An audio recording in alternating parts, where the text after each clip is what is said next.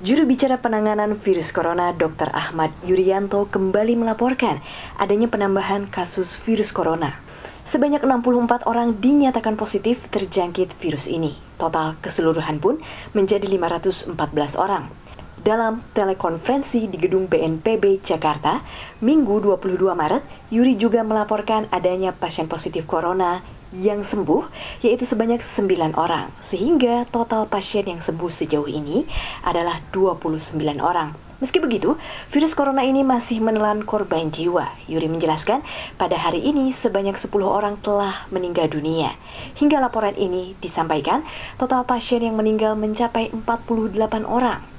Sebaran kasus positif pun paling banyak masih ditemukan di DKI Jakarta dengan penambahan 40 kasus pada hari ini dan total keseluruhan kasus corona di Jakarta menjadi 307 kasus. Dalam kesempatan ini, Yuri juga melaporkan bahwa alat rapid test telah tiba di tanah air setelah dijemput oleh pesawat Hercules dari Tiongkok. Sebanyak 150 ribu tes kit pun, kata Yuri, siap didistribusikan ke seluruh penjuru Indonesia.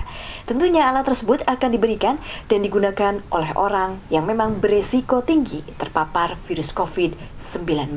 Posisi terakhir yang kami terima adalah bahwa pesawat sedang transit di Natuna untuk kemudian tidak berapa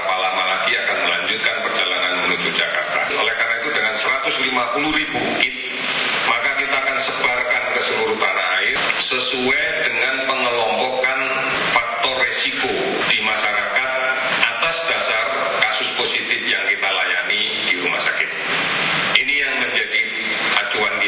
Lanjutnya, pemerintah pun telah menyiapkan rumah sakit darurat yang segera bisa dipakai. Hotel-hotel, baik milik BUMN maupun swasta, beserta Wisma Atlet di Kemayoran, akan digunakan sebagai ruang isolasi bagi pasien positif corona yang tidak terlalu parah.